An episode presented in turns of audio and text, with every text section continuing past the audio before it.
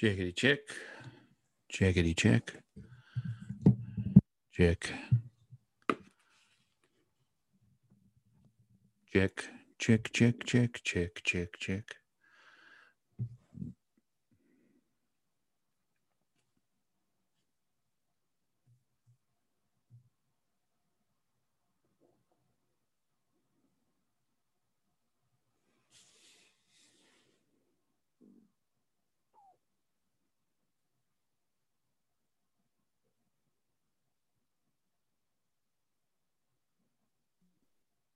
Hello. Hello. Hi. Hey. Hello. Oh, we got like a bonus guest.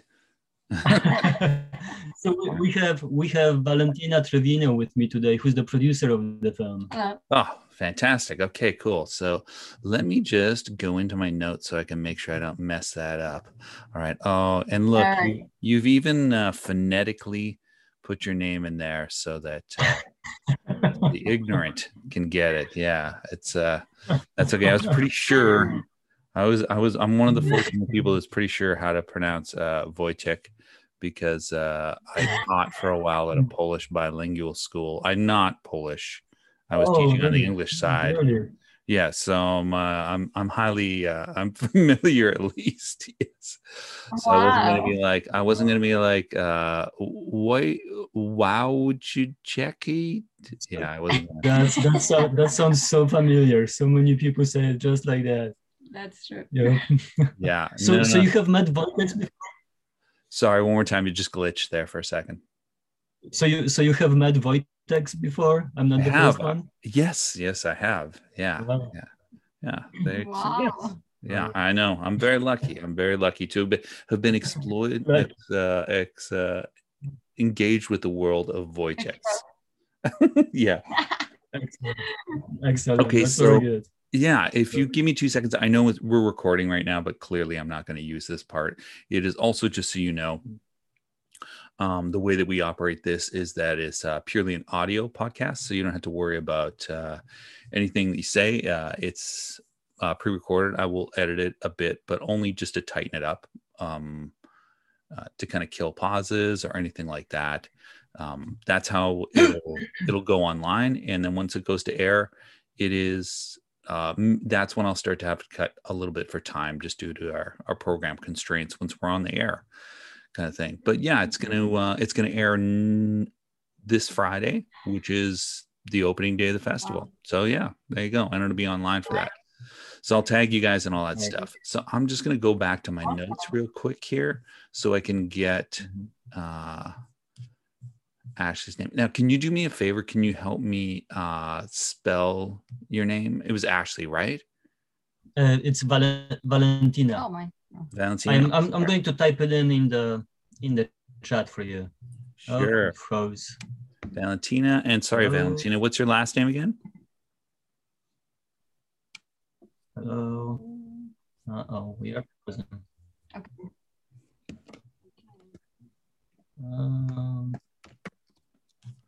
Okay. Okay. All right. So I just. Sure, and I'll just copy and paste it, basic kind of thing. Yeah. Oh, all right. Trevino, right? Yes. Yes. Okay, cool. Let me just go back there.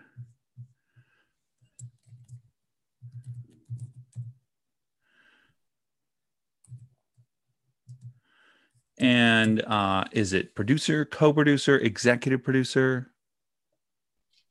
Executive producer. Executive producer? Okay.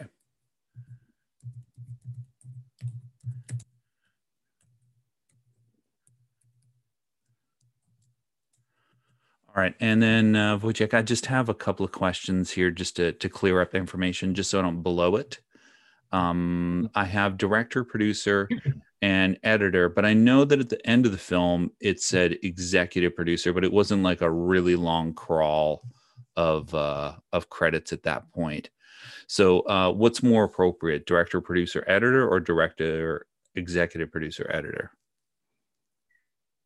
We are co-executive producers, so I guess more appropriate would be director, executive producer. Cool. Yeah. I just want to make sure that, I mean, because you know the stuff, once it's out there, it's permanent. So. Okay.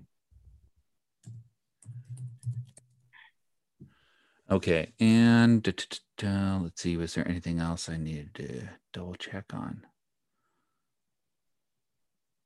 No, I think that's good. Okay, cool. So, all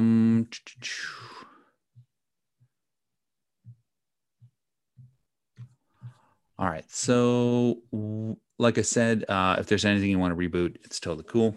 You can do that, no problem at all. And I'm just going to pause for 2 seconds and then we'll get right at it. All right. Hey. Joining me via Zoom today on Moving Radio are two people that are involved with the documentary feature-length film Fearless.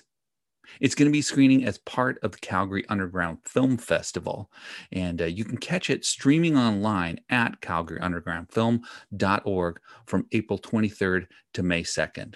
My guests today are Wojciech Lawrence, who's the director, executive producer, and editor, and also Valentina Trevino, who's an executive producer on this film. Fearless focuses on a nonprofit boxing gym in a small town in Texas, but it's a much deeper story than that. Wojciech and Valentina, welcome to the program.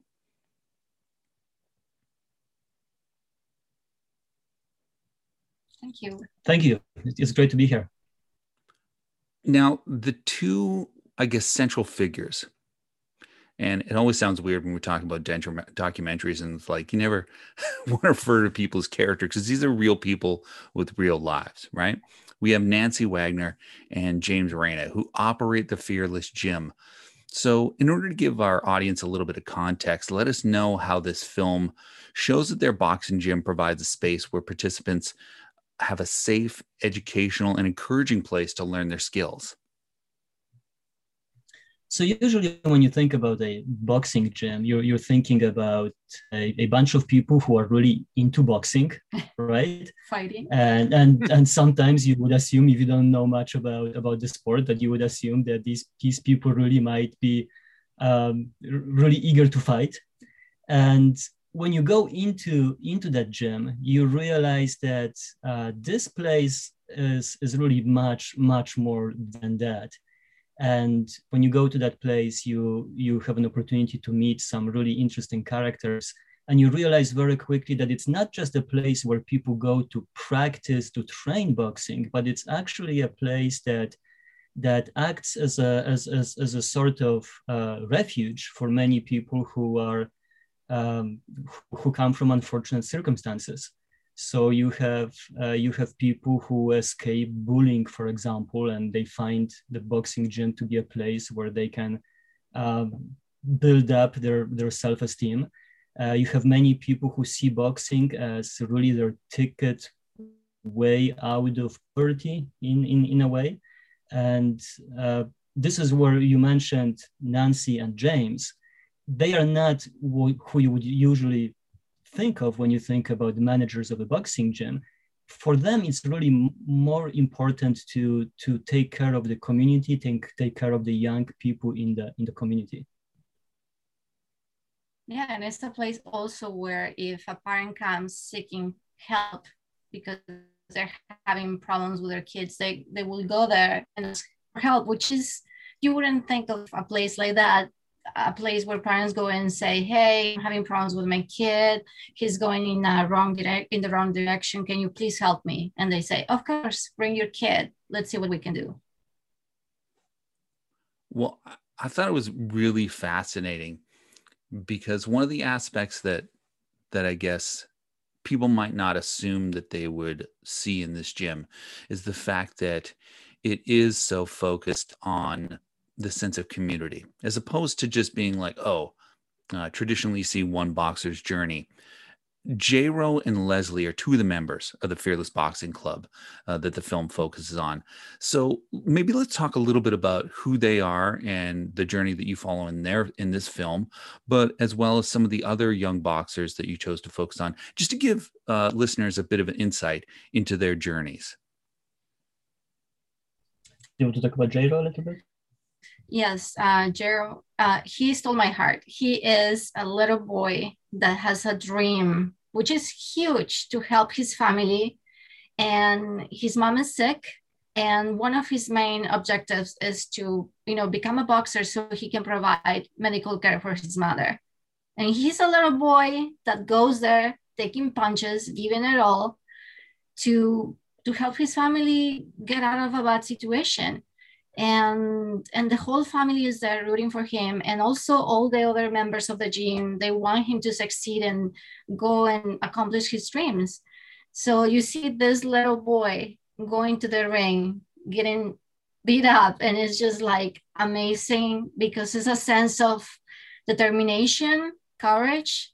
And oh my God, who does that? I think I wouldn't do it. Yeah, I think when you mentioned he's a little boy, he's like 8 years old, isn't he? Yes. Yeah, he's only 8 years old, and he has a dream of becoming a professional boxer, and it's in a film actually. We ask him what does he want? What does he want out of his career?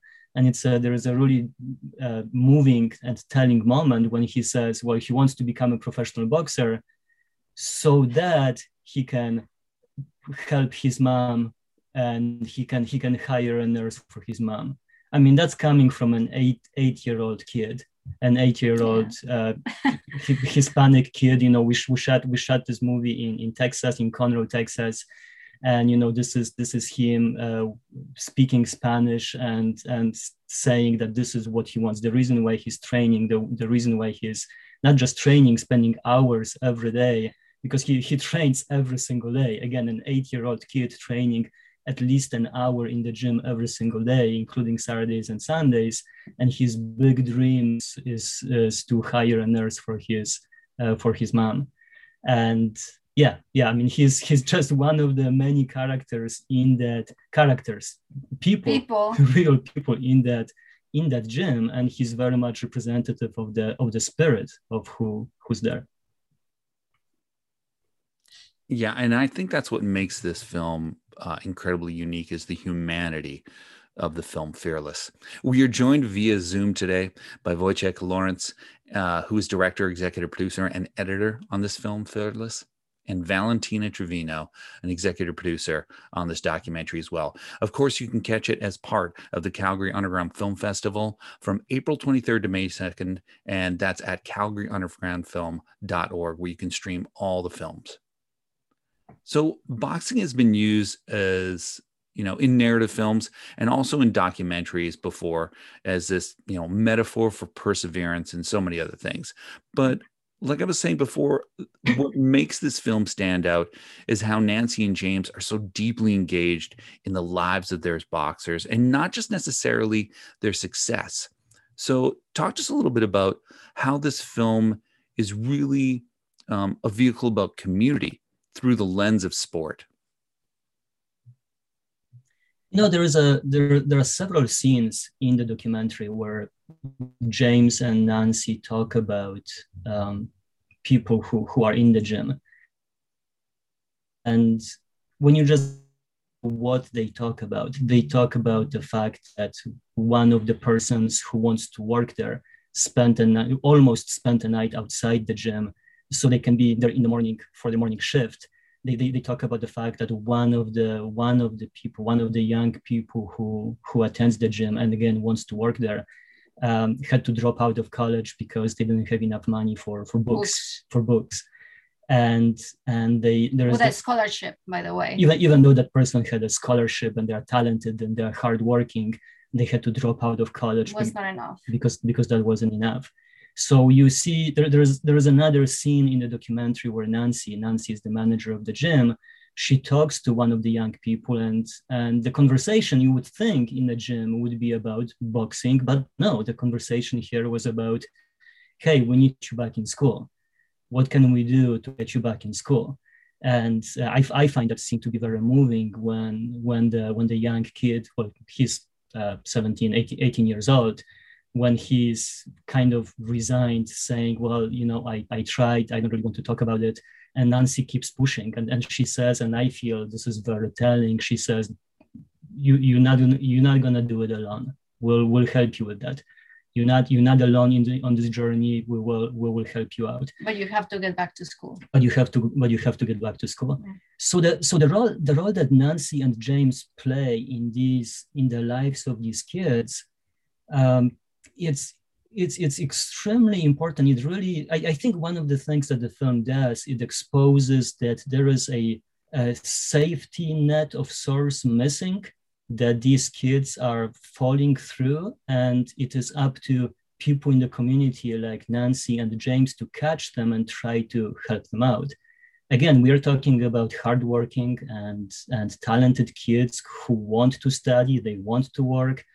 I mean, they are in the gym every single day for hours training. You can see that they are hardworking, good kids, and somehow they still find themselves in a situation where they cannot afford to go to college, or you know, they cannot afford basic necessities. There is a scene when Nancy talks about one of the kids going hungry and not having nothing to eat that day.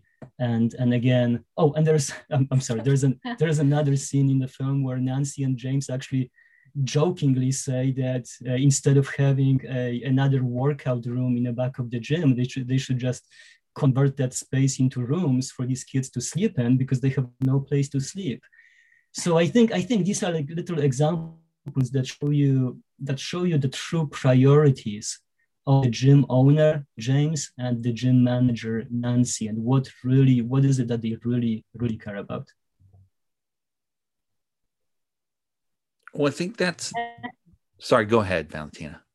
Oh yeah, I think the gym is like, represents, I guess, in a way, the struggles of minorities and immigrants. And you have a very good sample of what these struggles and these dreams and what their lives look like. Right? I feel like that's what puts this film into a different category than maybe just being what the optics of it from the outside are, is that it's just a boxing film. You know, this is really about that community. This is about socioeconomic issues that happen in there. This is about, some cultural identification. So was that the plan from the very beginning, to highlight that as being the kind of background for this film? Or did you kind of fall into that almost when you looked at this gym and you said, there's so much more going on than just young people trying to elevate themselves through boxing? Well, I have to say that was kind of the plan from the very beginning. We learned about this gym. We learned through a colleague of mine that there is this wonderful place that is really there to help the community. As filmmakers, we saw an opportunity to capture something that's very visual, because of course boxing is very visual. I think lends itself to the medium of film very, very easily, because of course there is going to be a climactic scene that includes a fight in the ring, right? But at the same time, we knew from the very beginning that what we were really after was not following the dreams of somebody who wants to be a famous boxer, but really what we were after is exploring the dynamics of that community and exploring the dynamics of that little place that helps the community. And yes, of course, a film about boxing is we thought is a really good vehicle for that, because you have all the drama built right into it. And of course, boxing has been used in films many times before as a metaphor for perseverance, for fighting for your dignity, for fighting for your identity, for fighting for a better life. So we kind of knew that this is what we were after. So in this case, we went to the gym hoping to find characters that would supply with that kind of material. And we were not disappointed, because right away we met so many people. There were so many people who had a story. Who had that story, yeah. Of struggle and determination and hope, despite of everything. We're speaking via Zoom today with Wojciech Lawrence, director, executive producer, and editor on the film Fearless, as well as Valentina Trevino, executive producer on Fearless. You can catch it as part of the Calgary Underground Film Festival from April 23rd to May 2nd. It is streaming at calgaryundergroundfilm.org, where you can check out films like Fearless individually, or you can get, like a 6-pack, or you can, get an entire festival pass and check out everything. Stylistically, you shot this film as an observational documentary. So give us a sense of how you approached shooting this film so it unfolded in a way that makes us feel like we are in the gym with these people. It is very much an observational documentary, and there are several reasons for that. The main reason was that we wanted to make sure that it's the characters speaking for themselves. It is not us speaking for the characters, and it is not us speaking over characters, projecting what we want to say about the community or about them. So there is no voiceover whatsoever. There is not a single moment of a talking head of a person sitting and talking to the camera. Everything is basically moments captured, real moments captured in the everyday life of the gym. Now, when you make a documentary like this, the only way to make a documentary like this is to really make yourself a part of that community.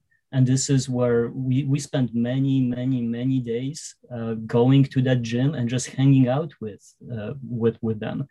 And over time, you build relationship, you build trust. And you start asking people to wear microphones because, of course, if you are a filmmaker, you know that the only way to do something like this is to have people wear a microphone. And just being very, very, very patient and not pushing anybody to say anything. And quiet in the corner, hiding behind. Exactly. and just trying to blend in as much as possible and stay out of their way as much as possible. So the approach was to give them a microphone, stay out of their way to the point where they forget that they're wearing a microphone, and just patiently shoot everything, and then find the story in editing. Well, and I think that's an element of the film that really makes it work, because there seems to be a focus sometimes, particularly when we talk about narrative stuff of like, oh, we have to make them feel what it's like to get punched or to be in this fight or to really kind of like get as close as we possibly can. But you get close in such a different way. You get intimate almost from a distance, like you're there and you overhear all these things, but you're not trying to imply it with the camera. And I think that's what makes it work much stronger on an emotional level for the audience. And that kind of leads me to the next thing I wanted to talk a little bit about, is that often audiences have this heightened expectation or sense of drama for what should happen in a documentary film, because we're so used to that structure in narrative storytelling, right? So tell us a little bit about how your film kind of avoids that trap, yet maintains a sense of just how high the stakes are personally for these people.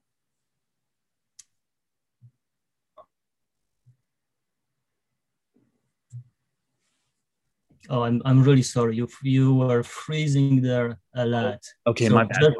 I'll just reboot the question here because it didn't on this side, but I'll just kind of reframe it for you again. Sorry about that. Internet, that's what happens sometimes. I'll just reboot it for you and let me know if you have an issue with it.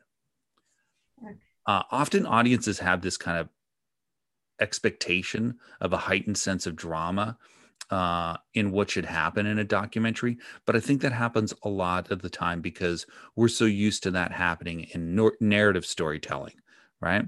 Whether it is something like Rocky, Creed, or whatever, the thousands of boxing movies that we've seen before. So talk just a little bit about how your film avoids that trap, yet maintains a sense of just how high the stakes are personally for each one of these people.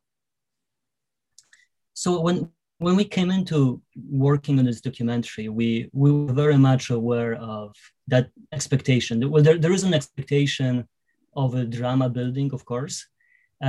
Sometimes films take it a little bit too far. Sometimes that feels artificial, and this is something that can be difficult to pull off in a documentary. Our approach from the very beginning was to create an anchor or a skeleton for a film, have an understanding from the very beginning that the film going must culminate with a fight. And beyond that, just trust our instincts and trust that whatever happens and whatever footage we get is going to be enough, because we did not want to instigate. We did not want to push. We did not want to persuade. We did not want to make people say things that they wouldn't otherwise say if it was just them over there without the camera. So it was, in a sense, it was making this film was a bit like taking a gamble. We knew there was going to be a fight. Of course, we didn't know what the outcome of the fight was going to be. And then knowing that there is going to be a fight, there is going to be a main fight for our main characters, we knew that we had to capture a lot of footage before that would provide us with enough investment from the audience into these characters where the audience would really care about what happens in that fight. So again, it really was a gamble, and it really was just being patient and hoping it happens and hoping that the characters are interesting enough. And also something that we often don't think about as viewers, there's a lot of footage that did not make it into the film. So the characters that the audience is watching, these are the most compelling, interesting characters that we feel that the audience is emotionally invested in. But of course, there are other characters that we captured over many, many days of shooting that just did not make it into the film. But to answer your question, it was basically hoping for the best and having that fight as an anchor. You know, hopefully our audience's curiosity is piqued. They can always check out the film, of course, from April 23rd to May 2nd to calgaryundergroundfilm.org.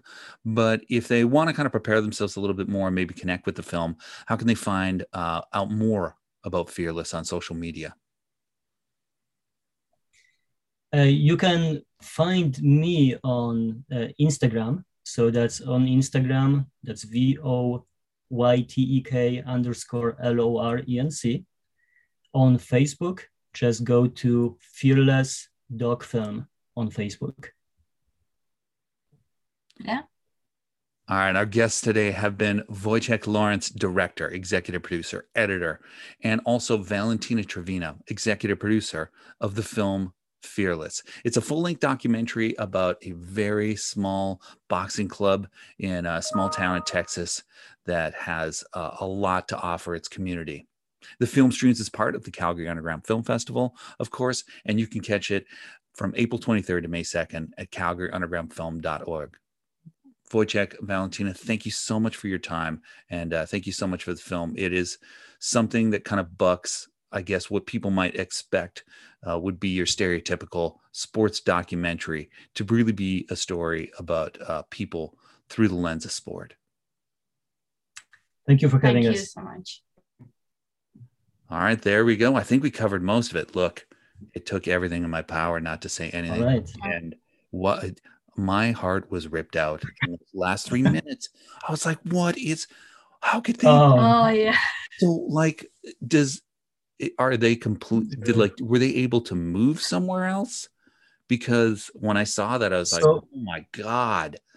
And I didn't want to say anything because it is like, I just got punched at the end of the film. Right. So where are they kind of at now? So they shut down for a while. They shut down for several months, but then they were able to reopen in a much, much smaller location. So it's actually, the place where they are at is probably like 1/4 the size of what you see in a film. So it's much, much smaller, operating at a much smaller budget, fewer people, unfortunately. And it's still in the air whether they will continue or not, because they're still struggling. So, you know, the another interesting thing about this is that this is a private operation. This is not sponsored by a government. This is not even sponsored by anybody. By anybody. This is just some guy who likes boxing, who wanted to have a gym, and he's paying for it. And he's not extremely wealthy either. So they are running into these issues. Yes. So they are open right now, but it's unclear if they're going to be open next month or the following month. It is kind of month by month situation. It is very sad for sure. And just because like there was no real mention of it throughout the film, which I think, you know, I mean, it kind of blindsides you even more. And I'm not suggesting you should have, but it is that kind of, it's such a harsh reality of even pre-COVID, like how difficult it is to kind of create a community space like that and have it be viable, even though there is a distinct need for it. It's just a real tragedy when places like that, you know, are so monumentally important to the people involved and they just kind of fall by the wayside because, oh, there's not enough money. Sorry. So we're going to put, I don't know, a weed store in there or something ridiculous. Like, not that I'm against that. Like, oh my God, of course that place makes money all day long, but you know, who's helping the community more? Right. So absolutely. That's exactly it. Yep. Yeah. Yeah. Well, I was just like, oh my God, I have to ask them about that. Cause I was just like, what? And I knew it's probably, I'm like, oh my God, it's even worse now because 1 year later, like how do you even operate in these times with a gym like that? It's really difficult. So I was just hoping that everything is kind of at least on the upswing for them because that couple is so incredibly important to their community. They really are. Yeah, I agree. And you know, we hope for the best. We hope it works out for them. Yeah. Like you said, COVID is especially tough on them because you know how you're supposed to social distance in the ring, right? Yeah. So it's difficult. And many of their patrons, many of the people who would go there, they just stopped going because of COVID. Yeah. Yeah. That's where you'd kind of be able to really get deep in a post-film Q&A, but I was like, I can't give that away. I'm like, I want to talk about it, but we cannot. I feel exactly the same way. It's frustrating because one of the things I find interesting is that we were pretty much done with the film when we found out they were shutting down. Yeah. The film was, we were already finishing editing it. And then we heard the word that, oh, they're shutting down. So of course we grabbed the camera, we went there, we shot that footage of them shutting down. And suddenly, the ending would have been completely different if not for that. It is kind of a punch in the gut. It is a punch in the gut at the end. Yeah. And yeah, for sure. Well, thank you both for sharing the story of the Fearless Gym. Really enjoyed the film. Best of luck in the future. Thank you so much for your time, both of you. Thank you for having us. We appreciate it. It was a lot of fun, and it's great talking to somebody who watched the film and, and enjoyed the film. Thank you so much. Thank you so much. That was the best part. Yeah. So it's kind of sad how often I hear that, unfortunately, where they're just like, oh my God, we actually talked about the film and it wasn't just a bunch of general questions. No, it's about boxing. I know. Very sorry. Thank you. Yeah. All right. Take care, guys. Have a great day. Yeah. Take care. Bye. Bye-bye.